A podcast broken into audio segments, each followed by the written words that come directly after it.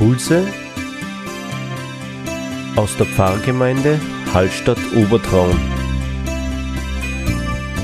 Heute mit Pfarrer Dankfried Kirsch.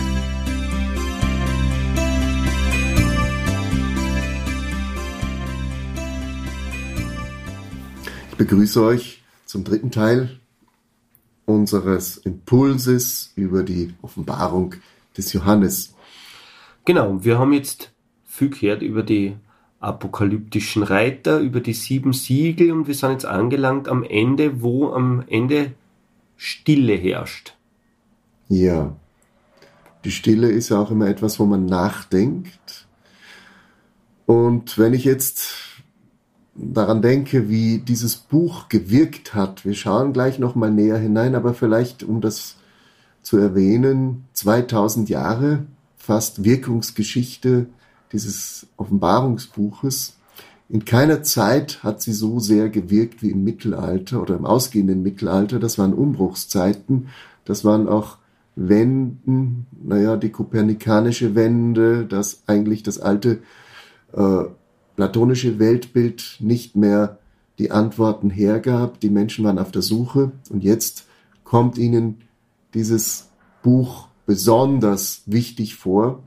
Im Mittelalter oder auch zur Zeit Luthers kann man wohl sagen, das war eine sagen, das Beginn der Neuzeit. Nicht? Ablasshandel äh, und, und Hexenverfolgung geben ja, sich da die Hand. Ja. ja, Hexenverfolgung, das sind alles Auswüchse einer großen, großen Unsicherheit. Wie geht es weiter? Wer sind wir? Ist Gott überhaupt im Himmel, wenn der Himmel gar nicht so fest zementiert ist, wie wir uns das immer vorgestellt haben mit sieben Kuppeln oder 39 Kuppeln. Nicht? Wir merken hier schon auch äh, Kopernikus und Galileo Galilei, die naturwissenschaftlichen Erkenntnisse Newton machen Fortschritte in den nächsten Jahrhunderten. Das mechanische Weltbild entsteht und das Alte ist vorbei.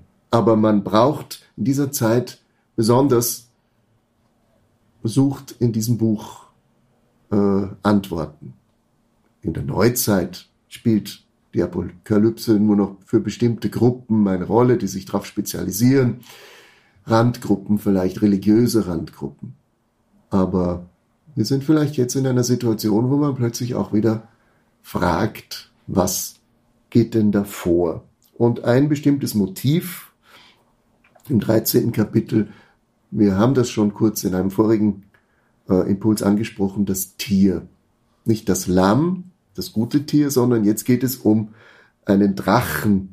Und ich lese vielleicht einfach nur mal ein paar Verse, um da eine Ahnung zu kriegen. Und ich sah, also eine Vision, wie aus dem Meer ein Tier aufstieg, das hatte zehn Hörner und sieben Häupter und auf seinen Hörnern zehn Diademe und auf seinen Häuptern Namen der Lästerung. Und das Tier, das ich sah, glich einem Panther und seine Füße glichen denen eines Bären und sein Maul glich dem Maul eines Löwen und es gab ihm der Drache seine Macht, seinen Thron und seine große Gewalt. Der Drache und das Tier. Hier sind plötzlich zwei nebeneinander. Und es kommen anmaßende, lästerliche Reden. Also hier verdichtet sich etwas ganz fürchterliches, grausames, wo man sich eigentlich nur abwenden möchte, aber man wird dieses Böse nicht los. Das heißt, es geht eigentlich weiter. Es geht weiter. Mit den Bedrohungen auch, ja. Und das hat natürlich im Mittelalter, in der Neuzeit dazu geführt, auch in der Kunst das darzustellen. Aber auch die inneren Bilder, wenn ich nur daran denke, wie schnell sind wir uns eigentlich ziemlich sicher, wer des, der Böseste des Bösen ist, von dem alles übel ausgeht. Also wir haben auch in unserem modernen, äh, auch in den Medien schnell ausgemacht, wer ist der Übeltäter. Und wir brauchen das vielleicht auch, um das Böse zu fixieren, aber das Problem dabei ist, dass wir nicht differenziert denken, dass es woanders auch noch viel Böses gibt, was wir aber nicht wahrnehmen, wenn wir nur das, den einen als den Grund des Bösen überhaupt sehen. Und jetzt sind wir bei einer Vorstellung, die uns so vertraut ist wie nur was, nämlich wer ist der Satan? Wer ist der Böse schlechthin? wir glauben eigentlich, dass sich das in um Christentum ein Streit zwischen Gott und Satan abspielt. Aber das sind apokalyptische Motive. Eigentlich ist dieses Gegenüber zeitweilig in der Geschichte sehr massiv hervorgetreten. Zum Beispiel Martin Luther ist einer, der dessen Leben wirklich so zwischen diesen zwei Polen sich abspielt, der auch viele Satansängste gehabt hat. Aber in vielen Zeiten spielt der Satan eigentlich ziemlich eine geringe Rolle, bis gar keine. Aber in der Apokalypse als der Antichrist, also der große Gegenspieler Gottes, der vernichtet werden muss erst. Oder das ist in unser, unser aller Leben, sehe ich schon, es gibt, ist schon ganz wichtig, dass man auch gegen was sein kann. Ja. Ja, also sich positionieren, indem man gegen was ist, ja, ist durchaus zulässig, finde ich, ja. Das gibt ja auch Halt, insofern, dass wenn das Dunkle nur diffus nicht konkret ist, dann haben wir sehr viel Angst. Aber um die Angst zu bändigen, der war's. Personifizieren wir es gerne. Ja, ja, ja. Man muss natürlich aufpassen, den Teufel an die Wand zu malen, ist nie gut, weil es nicht wirklich die Probleme löst, sondern nur unsere eigenen Ängste vielleicht äh, nach außen projiziert. Wie hilft uns das jetzt? Das ist das Entscheidende, dass auch diese menschlichen Mechanismen eingebaut sind in Gottes Heilsplan. Und hier ist dann wieder die Antwort, die drunter liegt. Gott hat es so vorgesehen, vielleicht fast, also Apokalypse neigt dazu, fast einen Fahrplan zu nehmen, aber ich glaube nicht an einen wirklichen Fahrplan, wo alles vorgestrickt ist, sondern es geht hier vielmehr darum, Mut zu machen. Es ist sicherlich nicht so, wie es jetzt erscheint, sondern es wird ganz anders sein. Es ist Gottes rettende Hand da. Es ist das Angebot der Hilfe. Es ist der Auferstandene mitten unter uns. Und der schaut uns an und, und sagt, sieh auf mich. Nicht schau auf den Antichrist und auf den und den, sondern das sind alles Bilder, die wir an die Wand malen. Sondern wir schauen auf Christus. Und Gott hat ja, wird uns am Ende aufnehmen.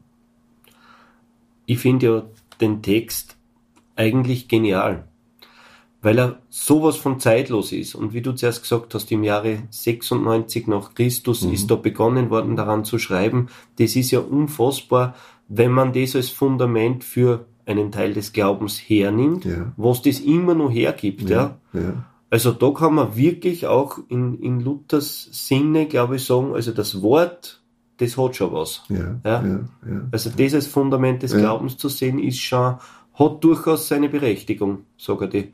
Und jede Zeit hat immer seinen, äh, ja, seinen Antichrist auch gesucht.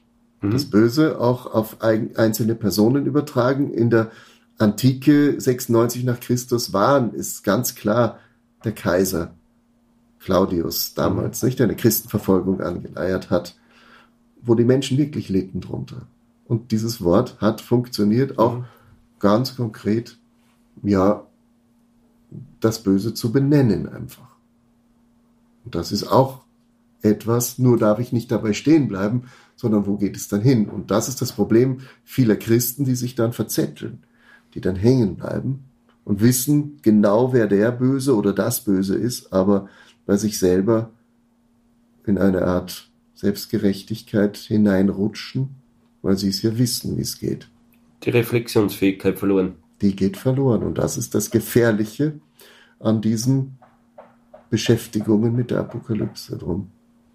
Ja, nicht zu viel davon. Die frohe Botschaft des Evangeliums, der Auferstandene, geht schnell verloren, weil man sich an diesen Bildern natürlich wie in unseren Medien heute wiederum auch aufhängt. Wir, unsere Medien sind fürchterlich apokalyptisch, weil natürlich schlechte Nachrichten sind halt höher zu bewerten und die werden gebracht, aber die guten nicht.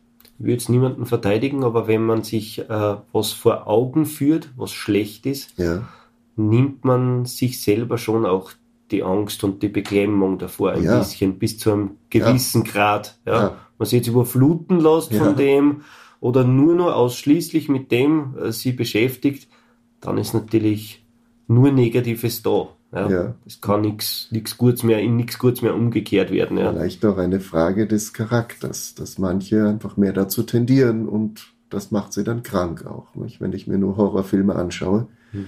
dann zieht mich das runter. Aber die Heils, Heils, Heilsbotschaft steht trotzdem über allem. Ja, Ja. Und das ist auch wichtig, dass wir das, glaube ich, jetzt so abschließen ja, mit dem positiven Gedanken. Christus, der Erlöser, der Auferstandene, kommt uns entgegen in unsere Zeit.